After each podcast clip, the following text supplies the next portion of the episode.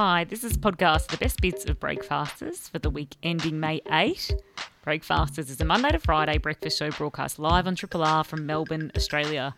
Coming up on this podcast, you will hear us talking to Simon Hinkley or Bugman uh, about the bee waggle dance, bees that waggle, also the get drunk, and uh, Russell Holmesby about his book, The Death of the Fitzroy Football Club. Uh, also, uh, we did a quiz, a personality quiz. What ISO activity are you?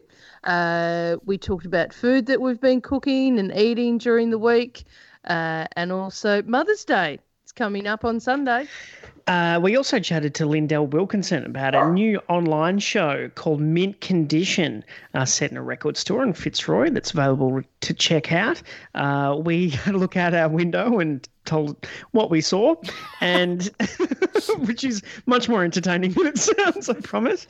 And uh, we also spoke to Nadia uh, Tkachenko from Museum Victoria about all the stuff that's online now during the pandemic. Triple R.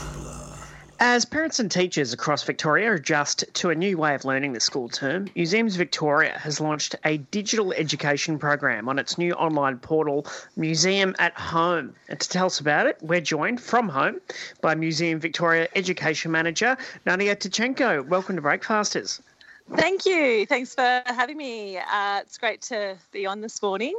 So, uh, like all cultural organisations across Melbourne, uh, Museums Victoria venues, which are Melbourne Museum, Science Works, and Immigration Museum, are not open for on site visitors or for school excursions. So, we're not welcoming students on site, but we thought we'd bring the museum programs into people's homes. So, our um, education and public programs team have developed Museum at Home Learning and Play.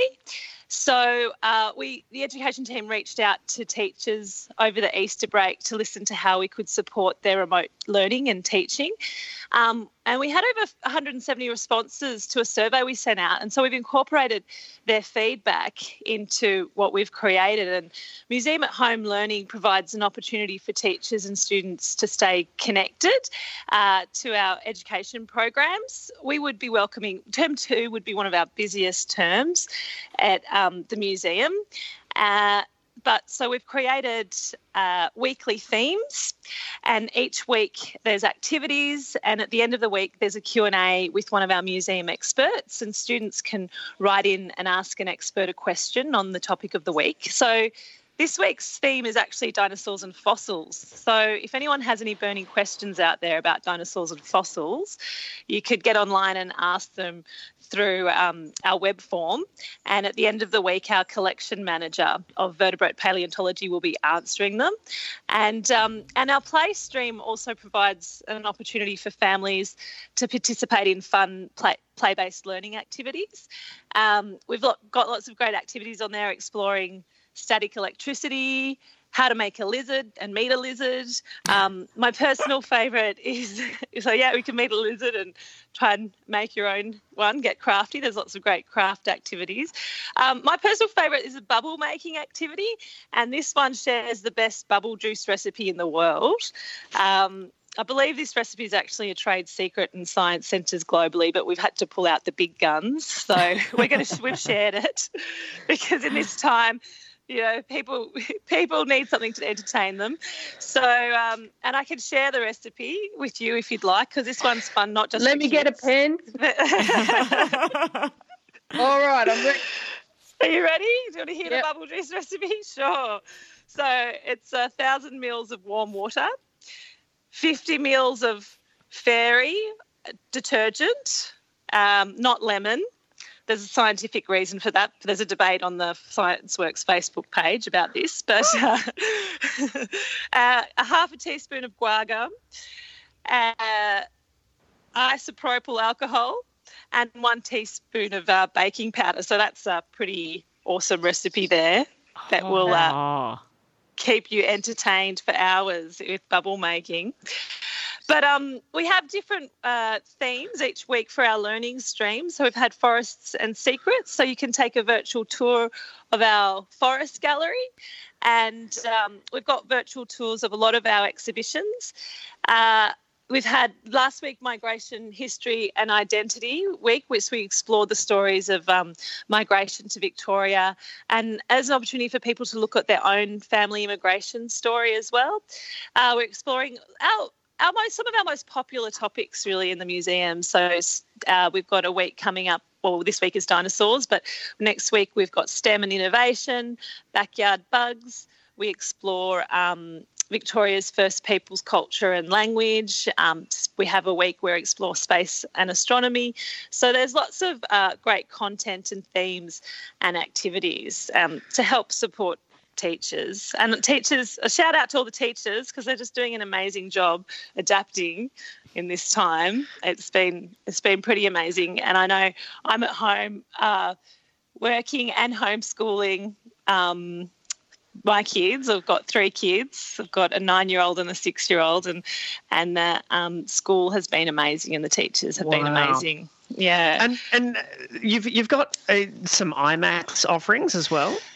Yeah, that's right. So we've got um, IMAX documentaries available online, and in fact, we've got Dinosaurs Alive on at the moment this week, which is a 45 minute documentary, which is available as part of the um, resources online.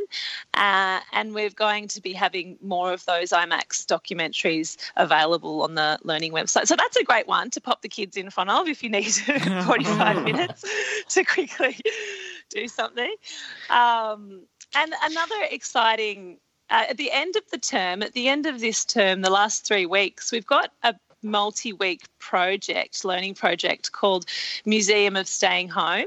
So during the last weeks of term, we'll be sharing um, resources and we're inviting teachers and students in Victoria to document their staying at home experience by creating their own simple exhibits at home. So um, with guidance and resources, we'll be encouraging students to reflect on their experience and they'll learn how to create their own exhibits based on their personal experience, how to write a text label and use objects in creative ways. So, um, week one we'll be looking at like reflecting and researching about your story or your your family story during this time and and then like a mini curation of your own collection from what what's what's been important or special to you in this or or um, is representative of your experience in this lockdown life in Victoria.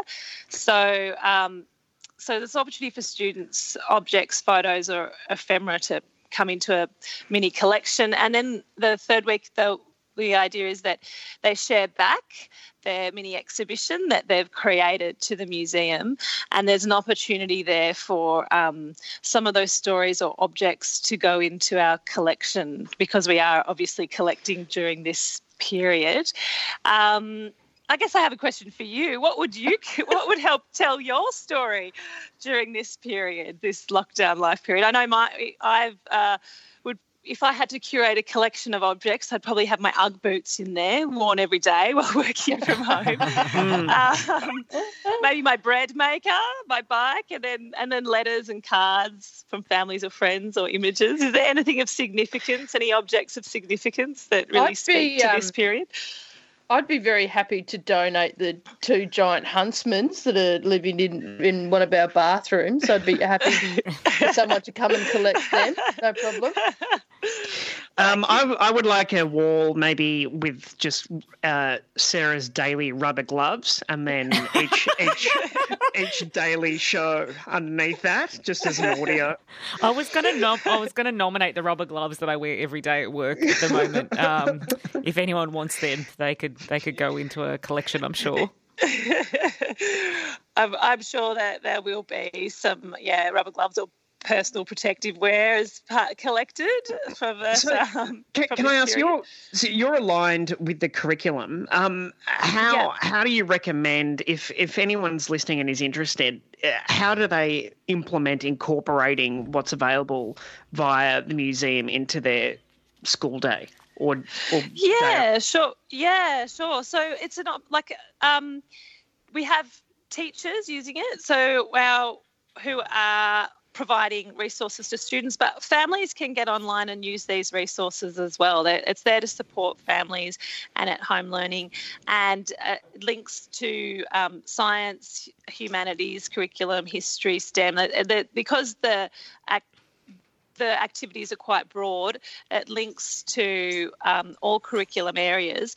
So, in terms of, I guess, structuring your day, like I mean, talking from my personal experience, we tend to do uh, a few hours in the morning, which is good, and then the afternoon we tend to e- explore different topic areas, and that's that's sort of how we're structuring our learning.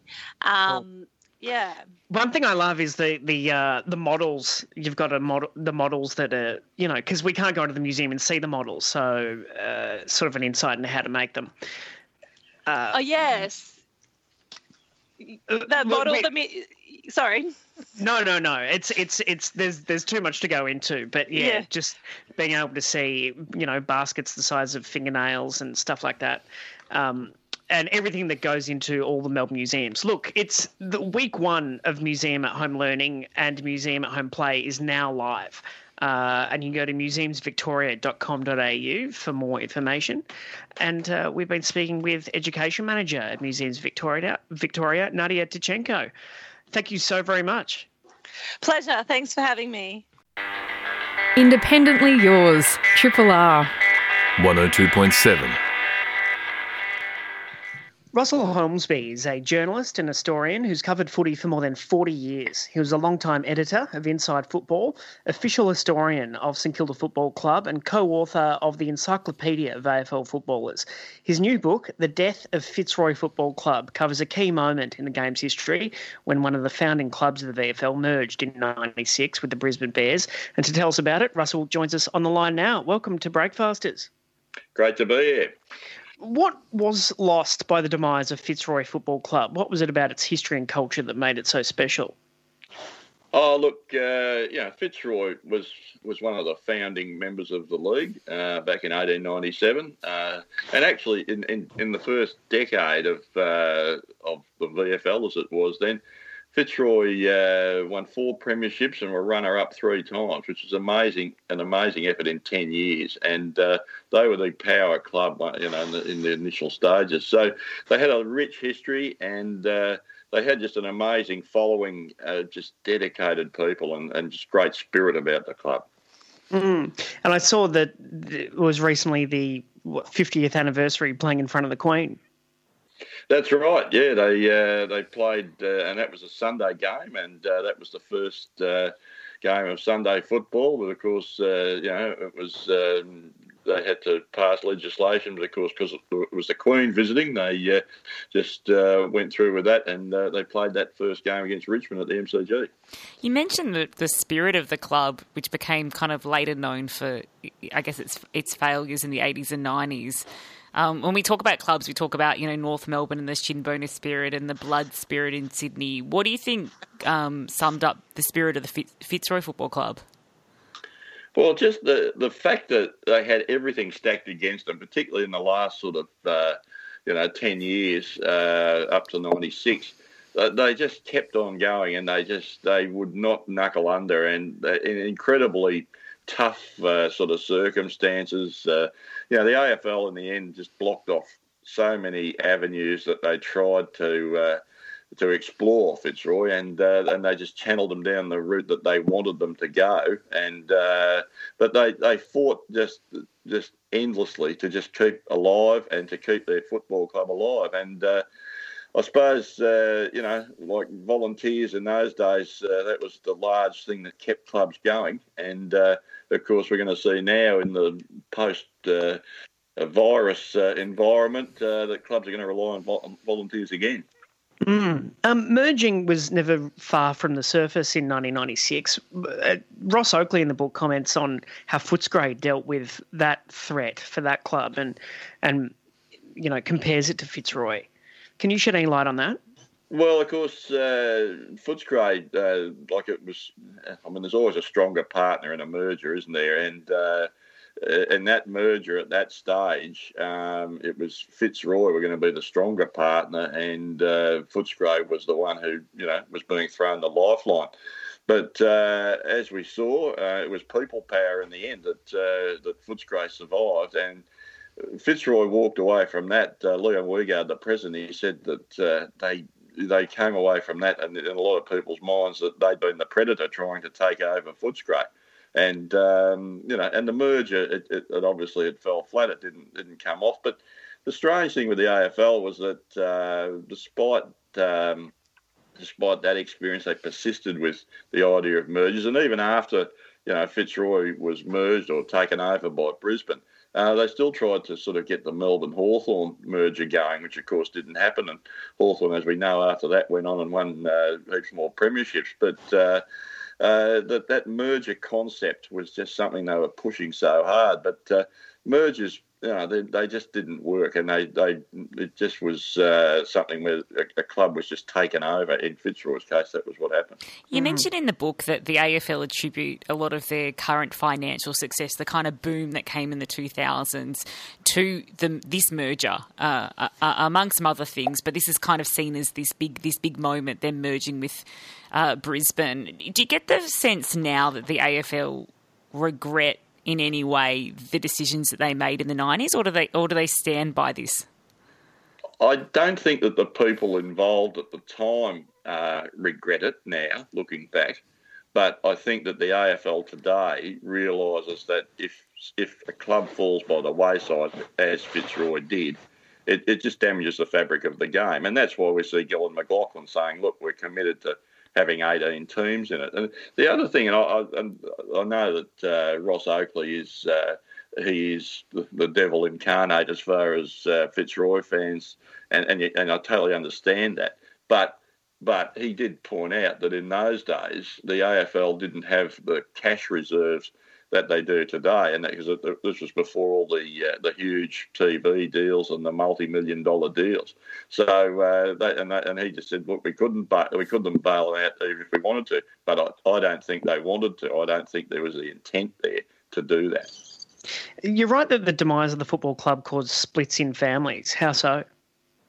Well, we end up with uh, one of the last uh, comments I, uh, had in the book was uh, was talking to one of the one of the barrackers, and he and I said, "Look, did uh, I said did you sort of go with Brisbane after that?" And he said, "Yeah." He said, "I did, you know, and I followed them." Uh, you know, through the premierships and that that they won in the early 2000s.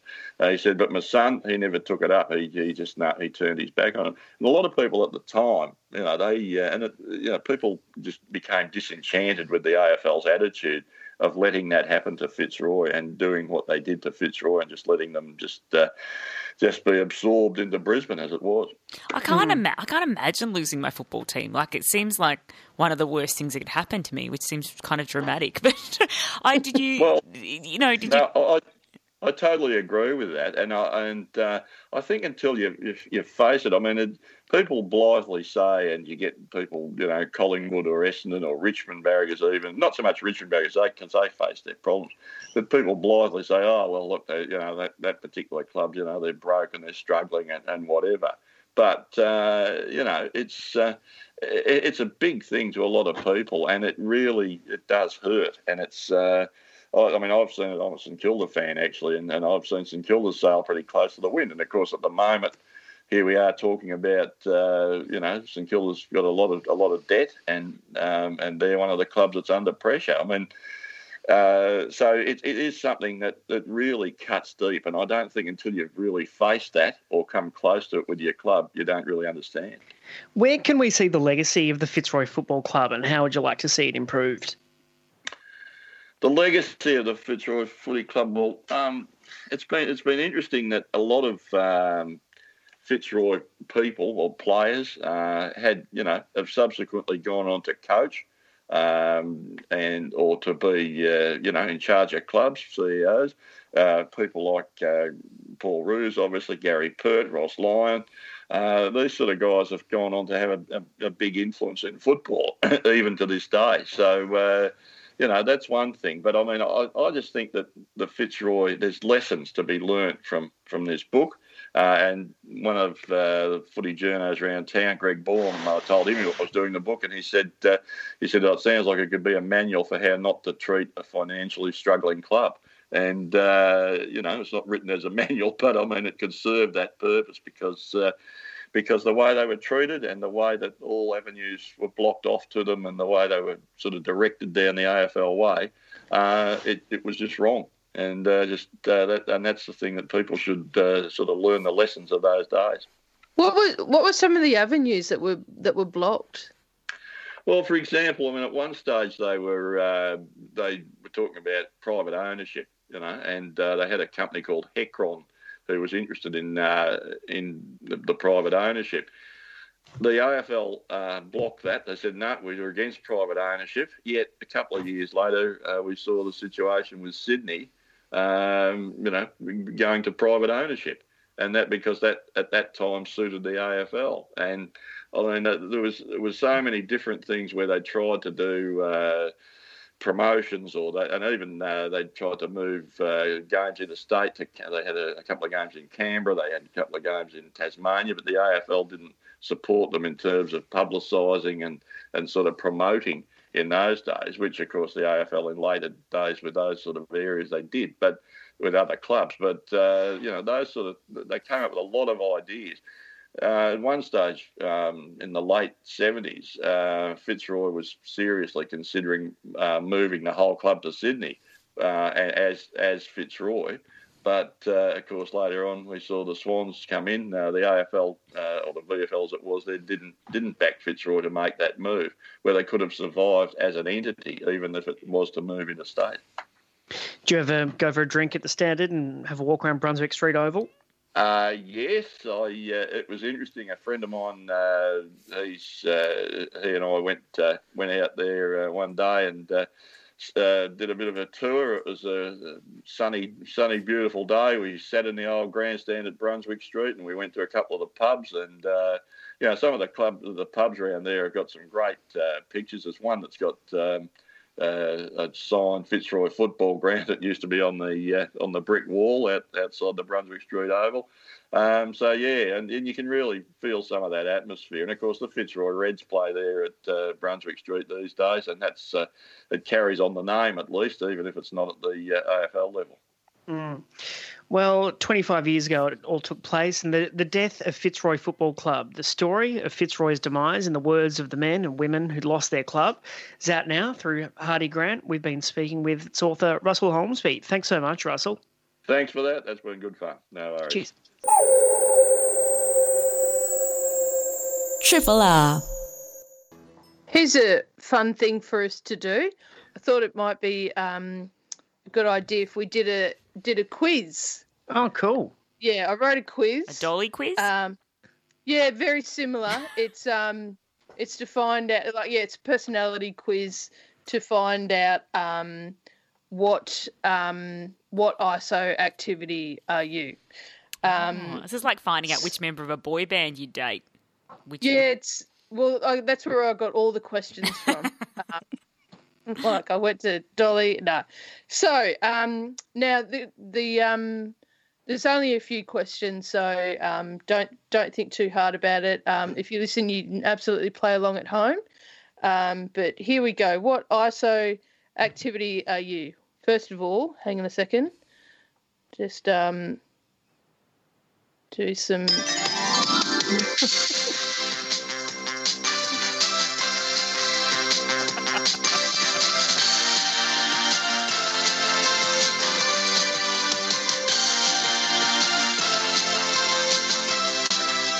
Okay, question number one.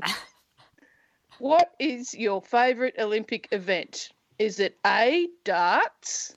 Don't know if that's in the Olympics, but who wrote this? Who cares? Um, B, basketball. C, gymnastics. Or D, walking.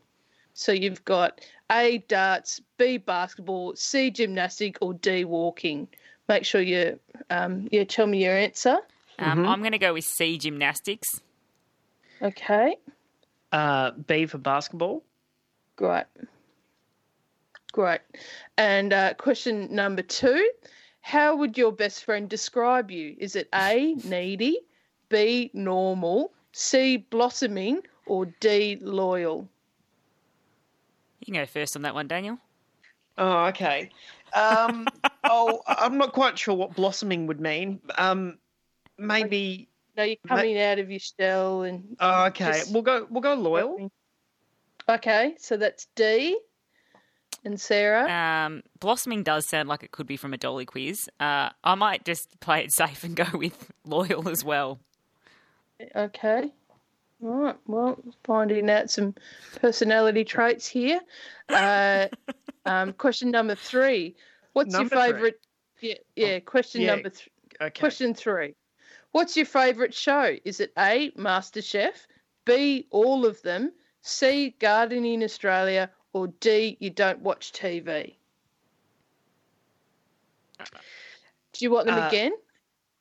No, the options are MasterChef or all of the shows. Yeah, all yeah, of the everything. shows. Yeah.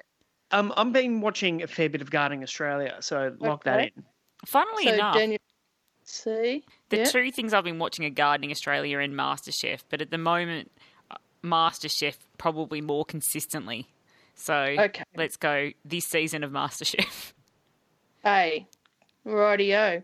And last one. Uh, what's your favourite food type? Is it A. Carbs, B. Snacks, C. Plant based, or D. Ice cream? You can only choose one. What was B? Snacks. Hmm. I'm going to go with B, snacks. Okay. Mm. Um, I guess you know it depends on how the carbs are packaged, but uh, you know carbs.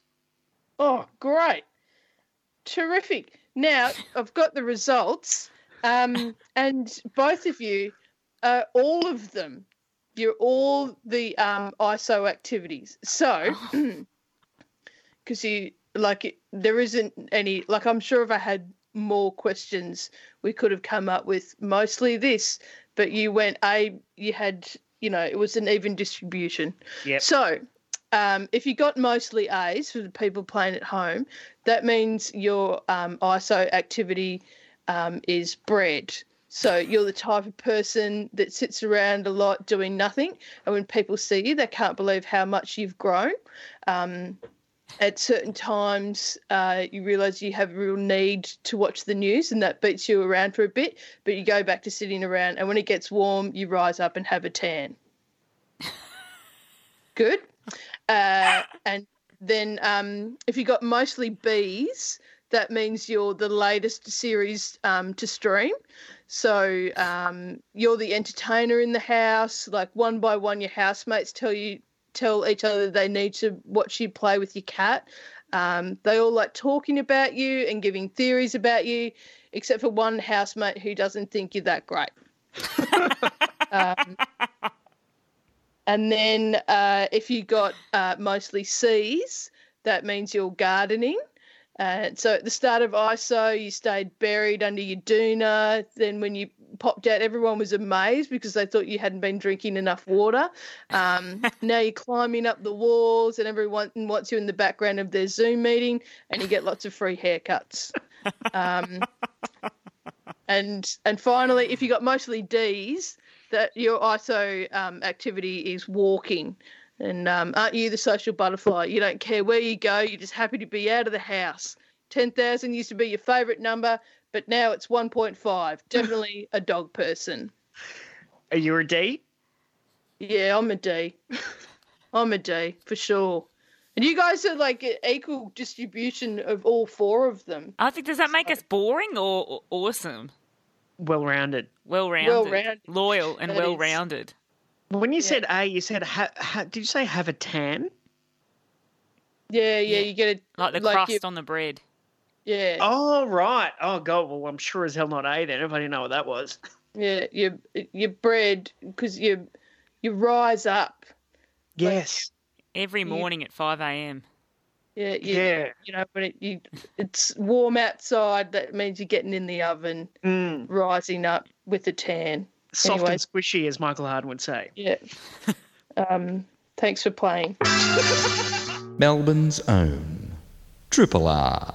time to talk about one of our um, our favourite subjects. Um, a lot of people love talking about it as well, and that's subject of food and cooking. what have you been cooking this week? What have you been eating? Have you been cooking, or have you been enjoying some delicious things that have been delivered from your local restaurant? Um, to tell us more, here are the breakfasts. Beautifully done. You just sounded like um, was it who was on Bert Newton? Moira? Who was on the cooking segment? Moira. Yeah, Yeah, you'll get a job on Studio 10 in no time. yes, I mean, the five more years and I'll um, reach the age that you're allowed to work on. Um, Um, well, I- I've I've been uh, so everybody in this house has been tested now. I got my results back. I'm negative.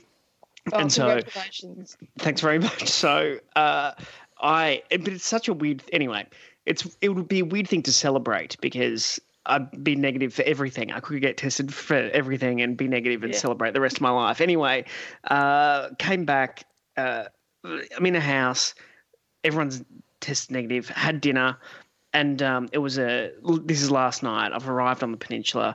It was a uh, seafood uh, marinara spaghetti, and well, seafood marinara is a tautology, and uh, and it- but at the end of the meal, you're encouraged to rate it out of ten. Like It's a family activity. It's a family activity. I love it. publicly, publicly, not like Yeah, put it in a hat. Public. Oh No, it's public. And so, and it, there's a shorthand, so it's like out of ten, and um, someone will answer first, and and and it was they said eight, and so I I said. Uh, and uh, you know, I genuinely enjoyed it, but I said eight point five, and then was rubbished because it was like, wh- yeah, it was like, why, why not, why not bigger? And I'm like, well, you know, you got to have space. Like, I'm still working out this family's metric for What's good? quality. No half scores. Is that, is No, I think I think no half scores, but also it's like you got to go if you're going to go to Attica, you need some wiggle room for tens.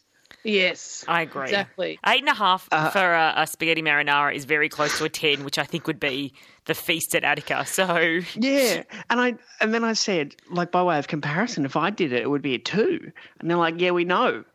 so, uh, but then because it, was such a market improvement from earlier in the day when I had microwave chips, oh, uh, which you shouldn't do anyway. But I and I left the uh, wrapper in, uh, like that they came in, and I nearly uh, burnt the house down putting paper in the microwave. what do you mean you left them in the wrap? What wrapper did they come in? just a, like a like a tray, like a a cardboard tray. Oh my god! Oh, yeah. and like, Are was they I being good? lazy? Cardboard trays? No, no, the, those chips that you put in the microwave. Like, are they? How do they? How are they crunchy? I just they- they're not. They're clearly crap. They're like they're like cardboard that's been sort of you know put through a, a cheese grater. But but I was just I just needed like f- some sustenance just to do the next Yeah. thing I had to do. Look. Am I proud of this? No, it was an absolute low light. And imagine burning down the house. you're, you're proud about the food that you. And then during during the show yesterday, I nearly set off the smoke alarm with raisin toast. Oh anyway, oh my whatever. god! Hey, are, you I'm meant, done. are you meant to keep the bit of cardboard in, or was that a misstep? No, I I did because I'm like I wasn't going to put it in there for very long. Oh, But it was when I was like, "What's smelling?" And I took it out and I'd singed it. oh my god! my biggest regret was always coming home drunk when I was, you know, in my late teens, early twenties. If Dad had had fish and chips and finding cold chips on top of the stove and then going, I'm just going to chuck these in the microwave with some sauce, thinking that reheating fish and chips was a good idea when I was drunk. And it never was, but I could never stop myself from doing it in that moment. Oh, mm. microwave And chips. who's got the patience to put them back in the oven? No. I mean, sometimes you do. But yeah, please. I'd make peanut butter and honey sandwiches when I got home drunk from the pub. oh, that's so lovely and childlike. Yeah, Yeah, It was yum, and a really nice good. ritual. yeah.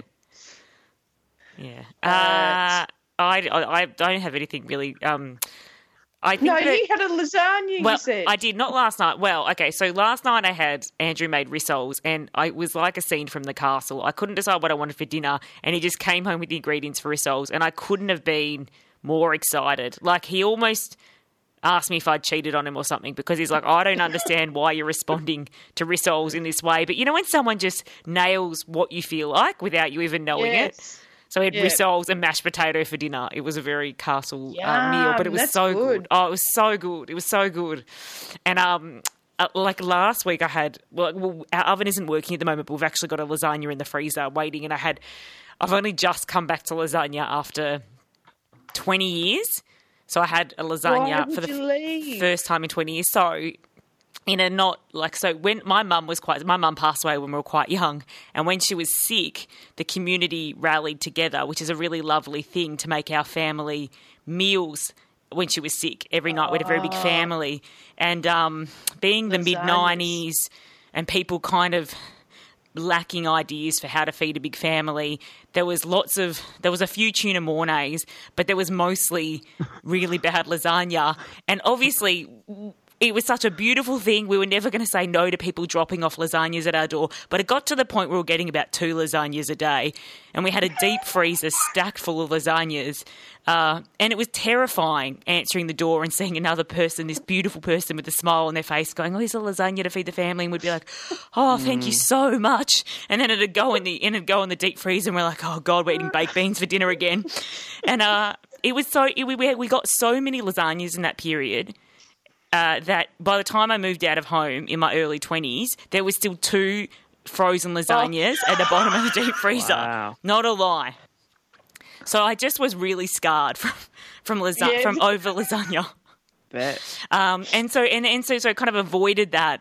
Avoid, just avoided it for years. Just wasn't. I saw them and I was like, they smell delicious. I really want to get in on it, and uh, just recently bit the bullet, and it was it was good. And it was also a really well made lasagna as well. And I don't regret Yeah. it. Like, no, I think I'm back. It just took Oh, two well, decades to recover. That's great news. Thank you. Thanks. Um, I can't remember. I haven't had a lasagna for ages either. I never cook them anyway. I never. Can I just can, Yeah. can I just say um, on Attica that I think they're doing lasagnas takeaway. Are they? Oh my God. Yeah. what a time to come back. and there was someone in um there was someone in uh Jesse's parents group or uh, you know who was saying that they'd done this It- it's a very bourgeois uh, mothers group and and they were uh they were saying, "Oh, have you ordered from Chin Chin or all these restaurants that you know, very inner Melbourne?" And um, someone said, "Yeah, I got lasagnas. I couldn't taste anything." And they were criticizing the lasagnas, and I was like, "Oh my god, that's a symptom of corona." Yes, I was just that.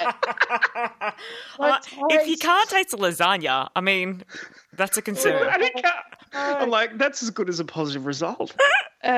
My um, the, the bougie corona test. Cat's um, Cat's brother and um, his wife got Attica for dinner because it was um, our sister-in-law's Cat's, Cat's sister-in-law's um, birthday, so they had they ordered that um, Attica to be delivered, um, and then like Cat's parents had got online and they were disappointed to find that they're just out at, outside of the the Delivery delivery zone. zone. Oh no. And so they're like, well, everyone's been complaining and whinging about being outside of the delivery zone of Attica. And then, and then Sarah's just got back online and goes, you know, you can just go and pick it up. Like, that's an option as well. So, anyway, well, well outside. Levels of privilege in the coronavirus, whether or not you sat in the Attica delivery zone. Triple R on FM, digital, online, and via the app.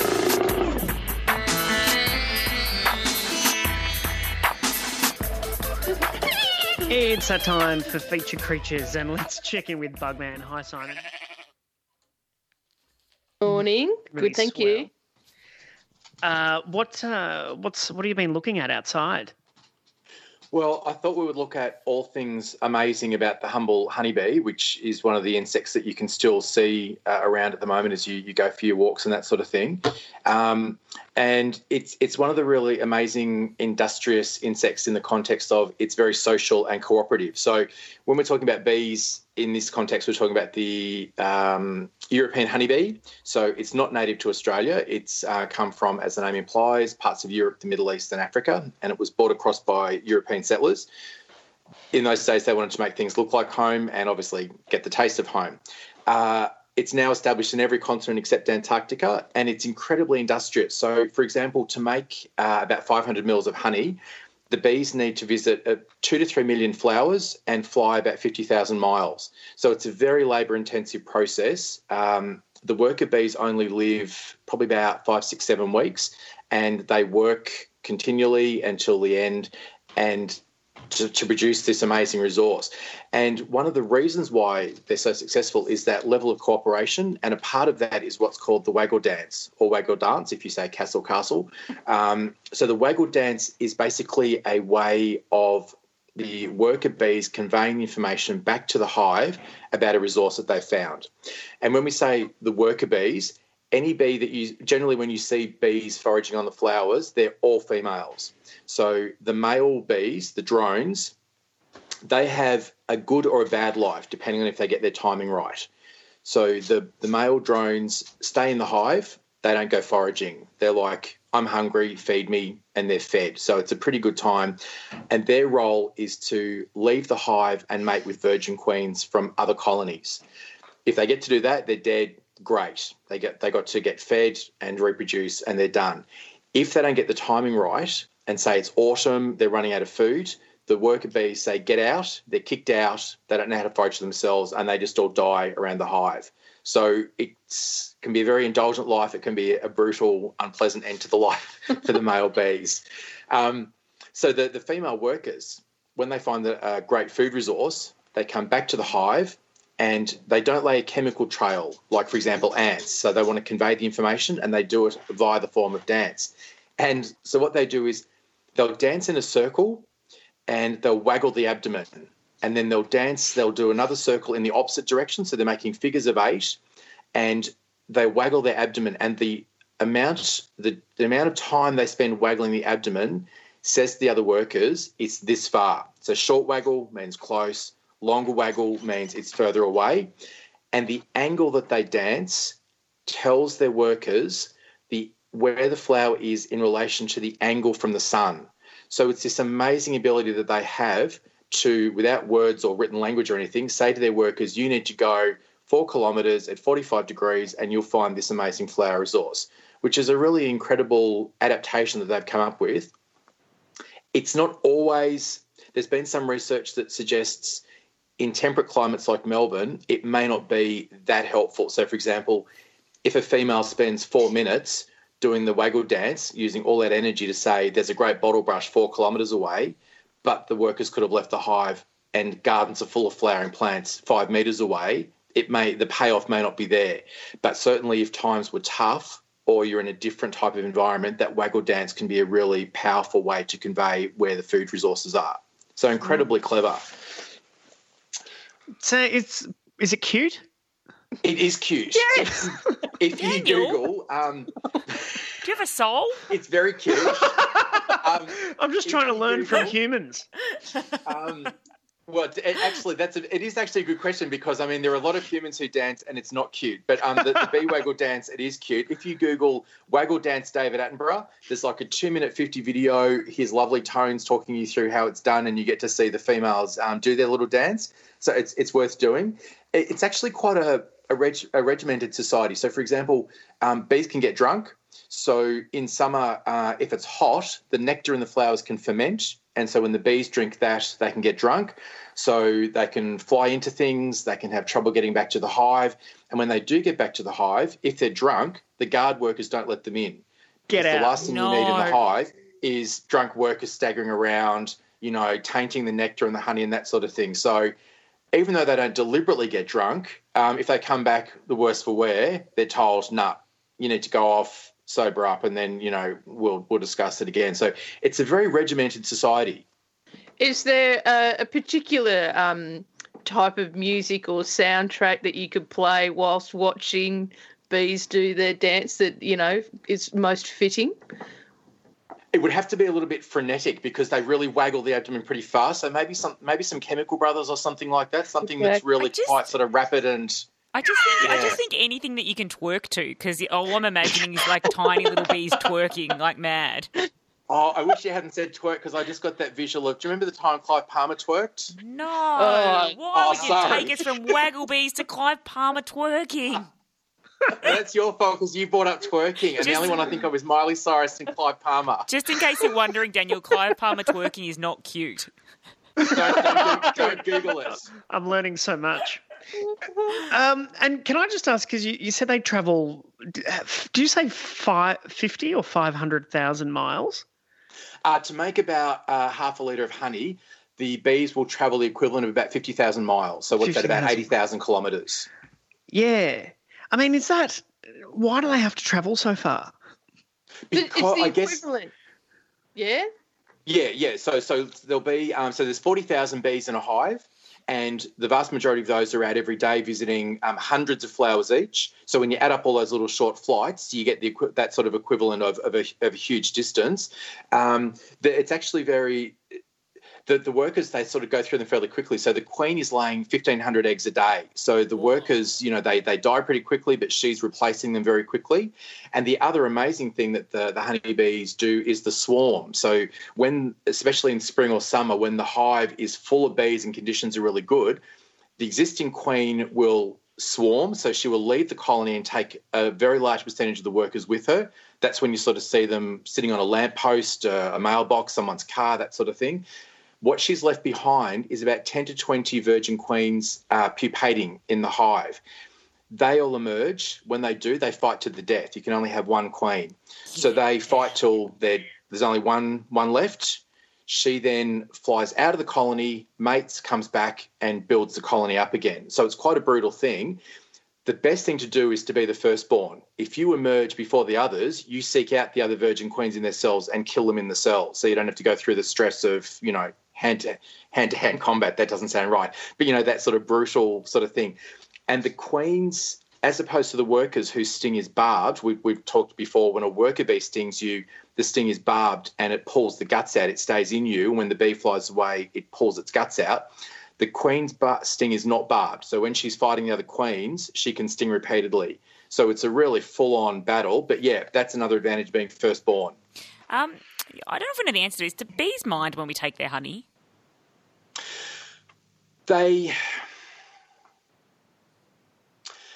if you have a well managed hive with good resources which uh, the when we take their hive, their honey it's generally in a managed hive so we're not generally going out to the bush finding a feral colony and getting climbing up into trees so generally when we take their honey it's in a managed hive and the hives are often moved around to make sure there's enough resources for them because if you're a beekeeper the last thing you want to do is have your, your hive collapse and die Yeah. through not enough food. So generally, what they do is they take honey, um, and the bees can re- can make enough for the colony to survive. So that's why they often move, literally just pick up the box, follow the flowering trees around. So there's enough resources for the hive to survive and for us to take the honey, because it is, as you know, those those stats show, it takes a lot to produce the honey.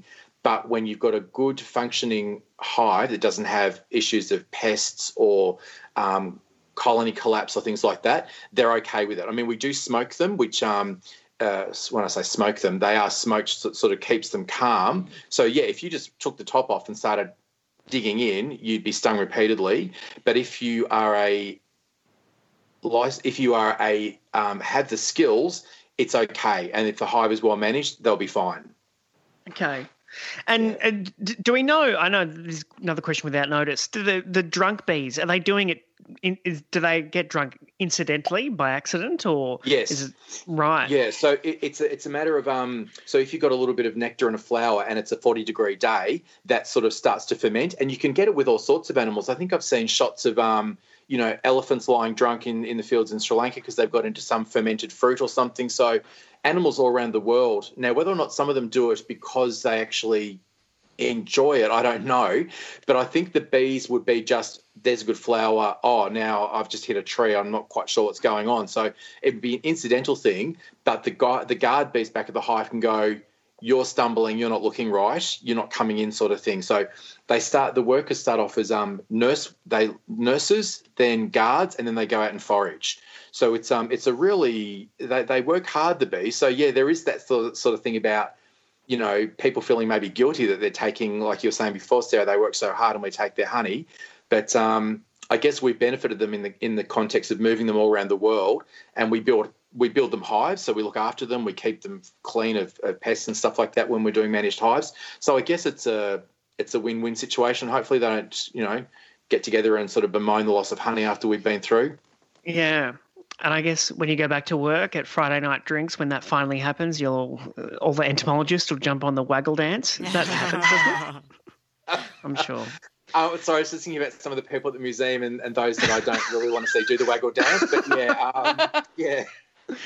All right. Uh, Simon Hinkley, always informative. Thanks so much. Thanks, everybody. Triple R.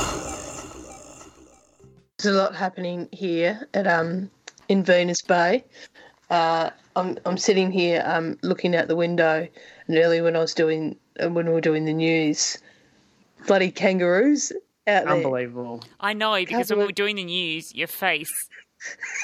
It just went. I can't even. I can't do the face because it's radio. But Jez's eyes expanded extremely widely. Your mouth opened up, and you just stared out the window. And I thought it has to be a kangaroo, but I really wish it was like a naked person or something. But I knew it could only be a kangaroo. Do you know, there was a brief moment where I thought, oh, maybe it's the, it's the deer. I've sighted the deer again. Um, Yeah, but it was um, there was some yeah, there's some kangaroos out there. I was just I was looking at, and I'm thinking, man, I've got kangaroos. All I need, and you know, there's magpies up in the tree, and there's a few rosellas that flew past. All I need is like a um, a sheep and a kookaburra on the on the on the wire, and then um, I'll be on the set of a John Williamson song. That's right. you're halfway to creating your own Australian emblem. oh yeah, need some emus. Um, There's a ton of cockatoos where I am.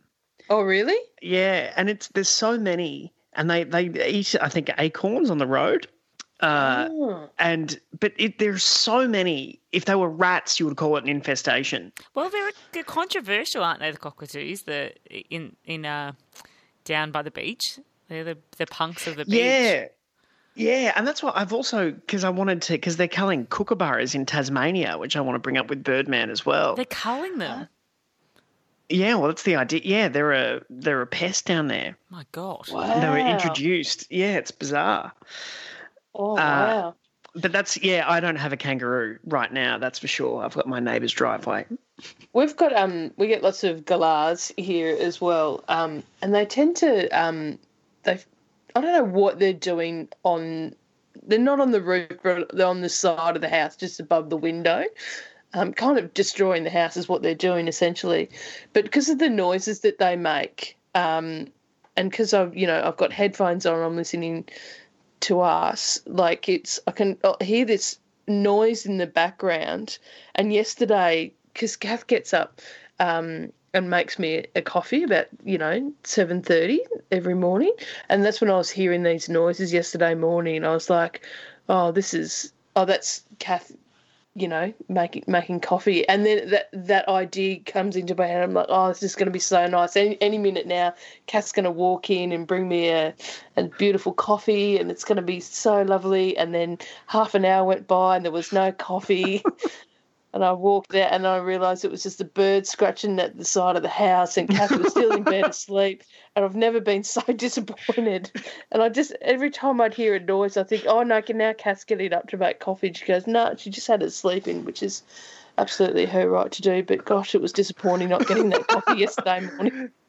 Yeah, my the, it's it's there's uh, the moon last night as well because we're paying it more closer attention to our immediate surrounds. But I think it was a full moon last night, It was. Yeah, it was. And it was blindingly It bright. was blinding. We went for a walk in it just to bathe in the moonlight.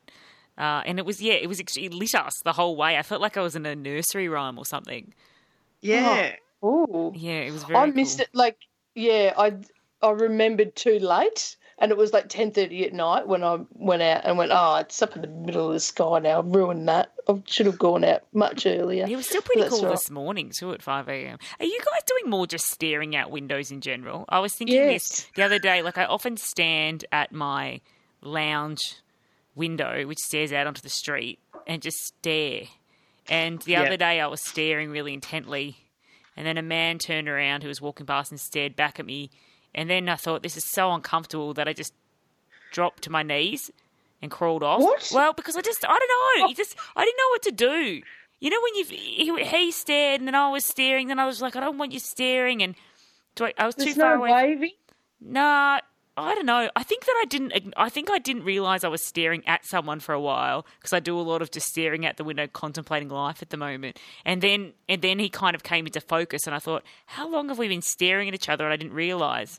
Anyway, so then And I then, and your option was to. drop to my knees and crawl. I know it was really dumb. It's like I don't. I'm not a good. Fi- I'm not good with fight or flight. Like my response is never. It's always somewhere in between the two, and it's not quite right.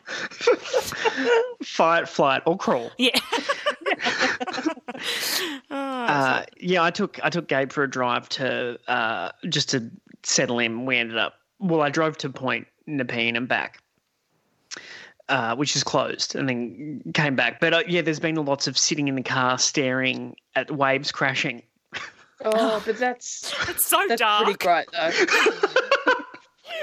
Just you and a crying baby and the waves. well, yeah, he gets down. He yeah, it's it does settle him, and then and then I just sort of stare into the abyss. But it is it is more so much time in the abyss. Andrew actually keeps saying that to me. He's like, "There she is again, deep in the abyss," and I was like, "God damn it!"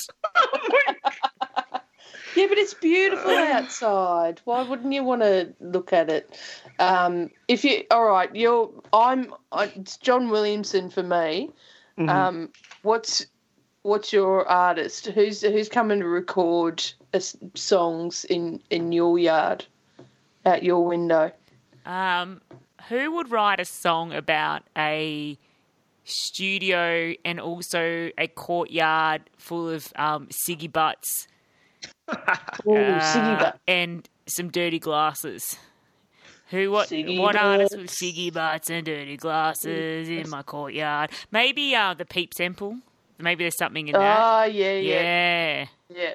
Peep Temple for you, yeah. yeah, Peep I'm Temple. gonna I'm gonna say um I'm gonna say James Rain because he's probably a neighbour around here anyway. Independent Melbourne Radio 3 Triple R. Lindell Wilkinson is a writer, co producer, and music supervisor on the new Australian short form comedy drama Mint Condition. The series about devoted single mother who opens a vinyl record store in Fitzroy was shot in and around Melbourne late last year. And to tell us about the series, renowned PBS broadcaster and record collector Lindell Wilkinson joins us on the line now. Welcome to Breakfasters. Oh, morning, breakfasters. How are you? Really good. Right. Um, can you give us the lowdown on Mint Condition and how you got involved? Uh, yeah, I was actually really lucky enough to have a um, neighbour of mine who is a, an avid listener to community radio um, get in touch with me because his brother in law was telling him that he was really keen to start writing his own show, a show he's always wanted to write. He'd done production for a lot of big other you know networks and always doing it other people's way. And he's like i've always wanted to do this record store in melbourne and talk about you know collecting records and just the love of music. And it's just something i've always wanted to do. And he said I, but i don't want to do a show where it's just all about my music taste. I want to talk to somebody who's got a real range of music taste in melbourne. It can't just be my style. And i said yeah i'll have a coffee with you. And having a coffee with him you know on wednesday during the day ended up becoming like a two hour just total in-depth conversation about the love of music how incredible records are stories behind you know certain records certain memories and just these great ideas just started coming out. And all of a sudden i just found myself poring over all my old ticket stubs and telling all these great stories. And uh, next minute elbowed my way into being a bit of a co-writer and a little bit of co-producing. It just i just got so into it. And it's one of those things i think when you're pulling together something independent when you realize you've got all these resources you can actually call on, you just throw everything at it, you know. And it, it really made me realize, you know, how many people I'm in contact with here, how much music I really am, have been across for the last 16 years, um, you know, and how, how much you get an opportunity to share stories like that that actually really do connect with people. So, an opportunity to donate to the writing process when you have that many stories really fleshed out this character, Audrey, who owns this record store and just her upbringing, you know, the gigs she's been to, you know, moments in her life that have an album attached to it, just these really lovely stories to get dotted through the script. Mm. So yeah, it's something that started as a coffee and do you have some music ideas to you know, maybe some of these stories are mine, and and just these really great locations. We ended up shooting inside PBS. Just yeah, we just threw the book at it just because we could. It was really delightful seeing um, Melbourne reflected back at us. I was just saying this to you off air. I never, I rarely get to see our our our world and our scene on TV anymore. Uh, increasingly less so, and um, there's a real joy in kind of you know spotting different artists that are involved in the show and the music that's really familiar. Uh, but I was super impressed by the cast that you've got together for this: Sibylla Budd, Bernard Curry, Gary Sweet, Damien Richardson, among others. How did how did these actors all come on board for this little production? That's a very good point, and it's the one area I didn't get involved in. Ah. and um, well, these guys who, are, like my neighbour uh, Gareth and, and his company Boilermaker, they they've obviously got contacts with all those sorts of areas, and so they just threw it out to anybody and everybody who was just available at that time because obviously he'd, he'd be saving up money and then once he had a burst of money he'd just start throwing it right now we can do this bit now we can do that bit and when it got to casting um, timing with people, you know, who isn't working on a project, you know, who isn't overseas or who isn't doing this or doing that. Sibylla had just had a baby, and on set, you know, she's juggling breastfeeding and ta- doing takes. She was quite extraordinary, but just the timing of all of those incredible actors just aligned, and we got lucky. We just got lucky on the on the show what watching sort of your input on screen is there anything in the watching of it where it's like oh my god that's a bit of my soul there yes. Oh there's this um there's these funny little moments that one of them was when she talks to um vince audrey talks to vince about um living in a in a warehouse and loving the Bends by Radiohead so much and playing it over and over that her housemates just went, "That is it. No more playing that album in the, in the house," and relegated it to the garage. So I just moved my bedroom to the garage so I could play whatever I wanted, however loud I wanted, and however often I wanted to. And and that's a true story. It was funny watching her tell that story because I, I think my jaw dropped just going that's actually true. there's that Kylie Auldist makes. There's lots of music in it, uh, like local music. Kylie Auldist makes an appearance in one of the episodes performing. How did you decide what band? The characters were going to go and see because I mean, you probably I feel like you would have had a pick at the lot. How did you land on Kylie Auldist? Oh, it's so funny. We I had so many great ideas with live bands. At one point we were talking about ending every episode with a live band in the store. That was one idea. Then we ran out of budget and so we thought, okay, if we can get one opportunity to have a shoot somewhere, let's let's do a band. And literally every band I approached with these great ideas, they couldn't do it. It was a 9 a.m. Friday morning, rainy winter's day. Oh. And I literally, it literally got down to me asking my husband going, you have to do it. And he's the bass player in Mono Deluxe. I went, I go, I've got, I've run out of people, babe. You've got, you're going to have to do it. He goes, oh, okay. So boys, and they've said, yeah, that'll be awesome. Let's just do it. I went, oh, you're saving me. Thank you. Like it, it was literally pulling favors. But then, of course, we're like, I think they put out their single Soul Sinister, and Kylie's on vocals and like that. And I just called her. I went, Kylie, you need to do this. She's like, oh, all right then, all right. So I just I literally arm wrestled them into it. And you would think you would have, you know, the pick of the town, but on a 9 a.m. on a Friday morning, Stella Angelico was about to have a baby. Uh, Shrimp Witch Girls, they couldn't do it. Something wasn't aligned with their schedule. There were some incredible names on the table, but yeah, just one by one, they just kept getting unavailable. And, oh, now I feel so privileged that we have Breakfasters live because that's a. I was going to say we are we have to get bands here at night in at eight forty five a.m. every Friday, and we, we know the struggle. Can I? Go Sorry, go on, Lindell. No. no, not at all. I, I, it's one of those things, isn't it, where you think it, it, all sounds so easy, but I think it would be a lot easier wrangling someone into Triple R into your beautiful studios and, and have a broadcast for your awesome listeners than it would hmm. you know, turn up in a cold bloody you know pub on a Friday morning.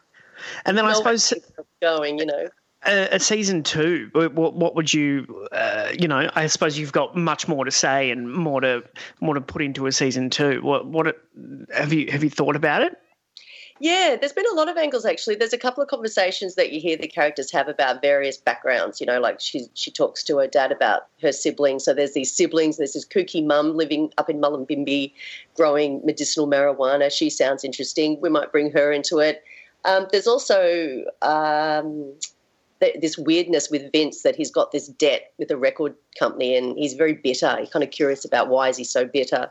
But I'm really keen for her to sort of settle in Melbourne, you know, build up some relationships with some really nice people in the industry and sort of actually fatten out her if she's owning a record store and she's got all these great, you know, bands that she's into, you know, we, we've, got to get some more some more musos in there and, and develop this record label she wants to set up as well. So I think there's just a really nice opportunity to just, you know, get some of these history brought into the into the present and also maybe fatten up her her knowledge of people in the music industry around her owning a record shop. When That's the hope. When you're writing about your hometown and particularly about music, the world you work in, you, uh, you open yourself up to people coming up and going, "Oh, you did this wrong," or "Have you thought about doing this?" or "You should write this in." Have you had many suggestions or anything you might take on board? But you know, it's funny. I keep saying to my mates and my family, I'm like, you need to be really honest. You need to really give me proper feedback. and they're just like, oh, we just love this bit and we just love that bit. But look, yeah, personally, I think there's there's a couple of funny things, isn't there, where you think, why is a woman moving to Melbourne if she doesn't know anybody? To start a record store where she's trying to meet people. Is it, that was a little bit quick. He was like, "Oh yeah, that's a bit weird." So we need to we need to gather her some friends. I think that's probably a pretty quick one to redeem ourselves with. But oh, look, overall, uh, you can nitpick stuff, but um, oh, we're just stoked that we got something over the line. Such Yeah. a such a joy. So th- there are five 11 minute episodes. Where can people catch it? Yeah, well, we did a smart thing. And the last year and a half, I've been working at this digital creative agency. So another fav- favor I was able to pull was to build a website. So we've chucked everything onto a website, mintconditiontv.com. And the trailer's on there. The links through to Vimeo on demand are on there. Um, there's a really intense page for music, which I dedicated and poured over. Every band that appears in the show gets a little section, gets you to find out what episode they appear in or what their song appears in. That was a that was a really big one for me to make sure the bands were um, really well represented and well connected to people who were interested in finding out more about the soundtrack. Um, and yeah, stuff about the cast is, is on there as well. But yeah, the trailer to go through to Vimeo on demand, there's a click link as soon as you open the, the website, mintconditiontv.com. And it's a bit of a time capsule for when, uh, you know, characters could hang out. could well be. It could well yeah. be. Uh, mintconditiontv.com is where to find it. And we've been talking to co-writer and music producer of Mint Condition, Lindell Wilkinson. Thanks so much. Oh, thanks, legends. Triple R. Mother's Day is on Mm. Sunday. Happy Mother's Day if you are a mum. Uh, Daniel, it'll be Jesse's first Mother's Day. You, have you got anything huge planned? Well, uh, I've got a brother-in-law who's just refuses, uh, and and and my dad similarly was like, in regards to my mother, was like, well, she's not my mother, and. Uh, and you know, th- there's conjecture over whether it's a little bit Oedipal to celebrate your girlfriend on Mother's Day. um, but on the other hand, this is Jesse's first Mother's Day. Um, Gabriel can hardly jump in the car and go buy ingredients for a nice breakfast. So I, I'm at a loss. I don't know what to do. Like, it's my first one. I know I have to do something. You do. You have to. There's no argument here. I don't know what all that other crap you just said was, but you absolutely have to do something for the mother of your child who cannot leave his side for one second at the moment. Yeah, okay. So, Like your dad was absolutely wrong. Yeah. Not my bloody mother. Yes, but she is the mother to your children. So therefore, mm, yeah, you have to do something. Like more so than than the kids. The the kids' role for Mother's Day is to um obviously you know, make breakfast in bed if you if you can. Um, and to make a nice card, a homemade card, Yeah. saying th- this is what the reasons why I love my mum, um, and um, and just uh, say thanks for thanks for doing all my laundry, thanks for you know cooking all the time, thanks for all those stereotypical things Yeah. that mothers do. Yeah, here, here's a vacuum cleaner. I've kept the receipt, sort of thing. Um, yeah, here's a tip: the- don't get your mum. My mum wasn't really into um, Mother's Day, as, and we were kids, and uh, we used to say, "Don't get me presents, don't bother." But um, when we did, we always got it wrong, and I distinctly remember getting her uh, washing baskets to put laundry baskets one year, and her just looking at us and going, "You wonder why I'm not into Mother's Day." So there's a hot tip: don't get Jesse laundry baskets. Yeah. Uh, my brother in law uh, makes his daughter, uh, so my sister, Gemma, has a daughter, Matilda, and uh, her partner, Josh, gets Matilda to keep an ongoing Mother's Day visual diary. So every year there's a Oh. new thing to, to write a message. And last year um, she drew in what she called a blood coffin. Uh, Oh my god! and so her, her mum was in a blood coffin. Um, How old's the there's child? no further explanation to that. I was like, uh, uh, maybe th- two or th- three, or the the, the ex- I the mean, the child explanation. is three, and they imagined themselves something called a blood coffin. Yeah, and uh, apparently she was going through a, a what they termed a death stage, but I, I don't know. So mummy was in a blood coffin, and then I've seen a photo since, and it's the, she's also stuck a a picture of herself in one of those haunted masks.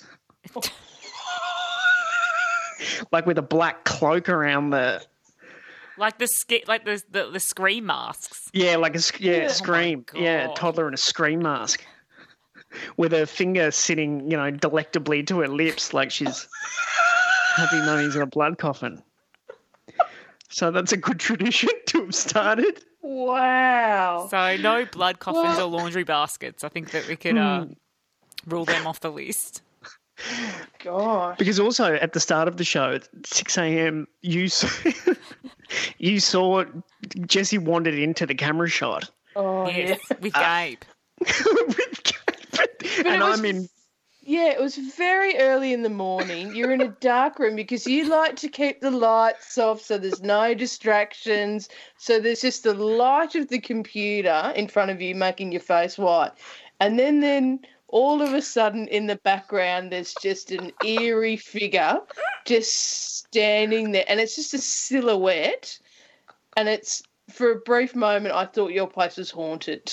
Like I thought there's the, the lady in the back of the room, like just The lady with the baby. you know, handed me a newborn like a Yeah. on a full moon, yes, like an offering. this is yours. Mm. Take him. I'm going back to my blood coffin.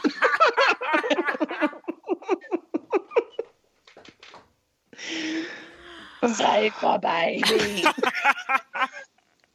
Happy Mother's Day. Gee whiz, that took a turn, didn't it? It did, yeah. I don't know what to get. I, I don't. Do I get you know, get my I- hands on some face masks? I mean, what do you do for Mother's Day I in a think you pandemic? should. I think you should do something with Gabe, like um, Anne Geddes style, like dress him up, dress dress him up. Uh, in little outfits like a bee or a flower pot, put him in a flower pot and put some plants on his head. Um, you could uh, put him in a pile of teddy bears. Uh, so many things you could dress him up as. You could dress him up as a whole water bottle. I don't know, and then take some photos for her. to Yeah. remember. Put him in a blood coffin and take some. little vampire. Uh, I think I think the point is that um, yeah, you you take Gabe away for a little adventure and let Jesse have a big sleep in. oh and, yeah, um, that's a good yeah, thing. ta- yeah. Let it have it's Mother's Day, but give her a day off from being a mum. yeah, okay. Uh, it, it's there's, Breakfast there's in bed, definitely. I mean, it's, come on, is that really? Who, people enjoy sitting at a table, don't no, they? all I ever want is breakfast in bed, and no one ever brings it to me. I want to eat in bed. Yeah, get it. You get a- one of those. Have you got one of those stable? Stable tables that- table, yeah. Maybe Maybe one I'll of those, Mum. That's maybe I'll feed her toast while dust busting around her, just to cut out the middleman. I mean, it's it's messy. No, you get. We'll get a um. Put a cloth down. I don't know. All right, okay. It's evidently more romantic than I thought. But Uh, make sure um, maybe bring um like a glass of champagne with breakfast as well. Oh yeah. And like you know, I think you know, toast is easy. Toast and champagne. Yeah. And you can do that. You can have toast in one hand and champagne in the other. Mm-mm-mm. There's a text that says, My mum loves a packet of twisties. Imagine being that easy to please. Oh my God. I think your mum wants a bit more than a packet of twisties, mate. That's no, she loves it. She loves the twisties. That's what I get my It's, mum every it's a tradition. I started it when I was two. She really, really loves it. Just cheese. Sometimes chicken, but just cheese. She loves it.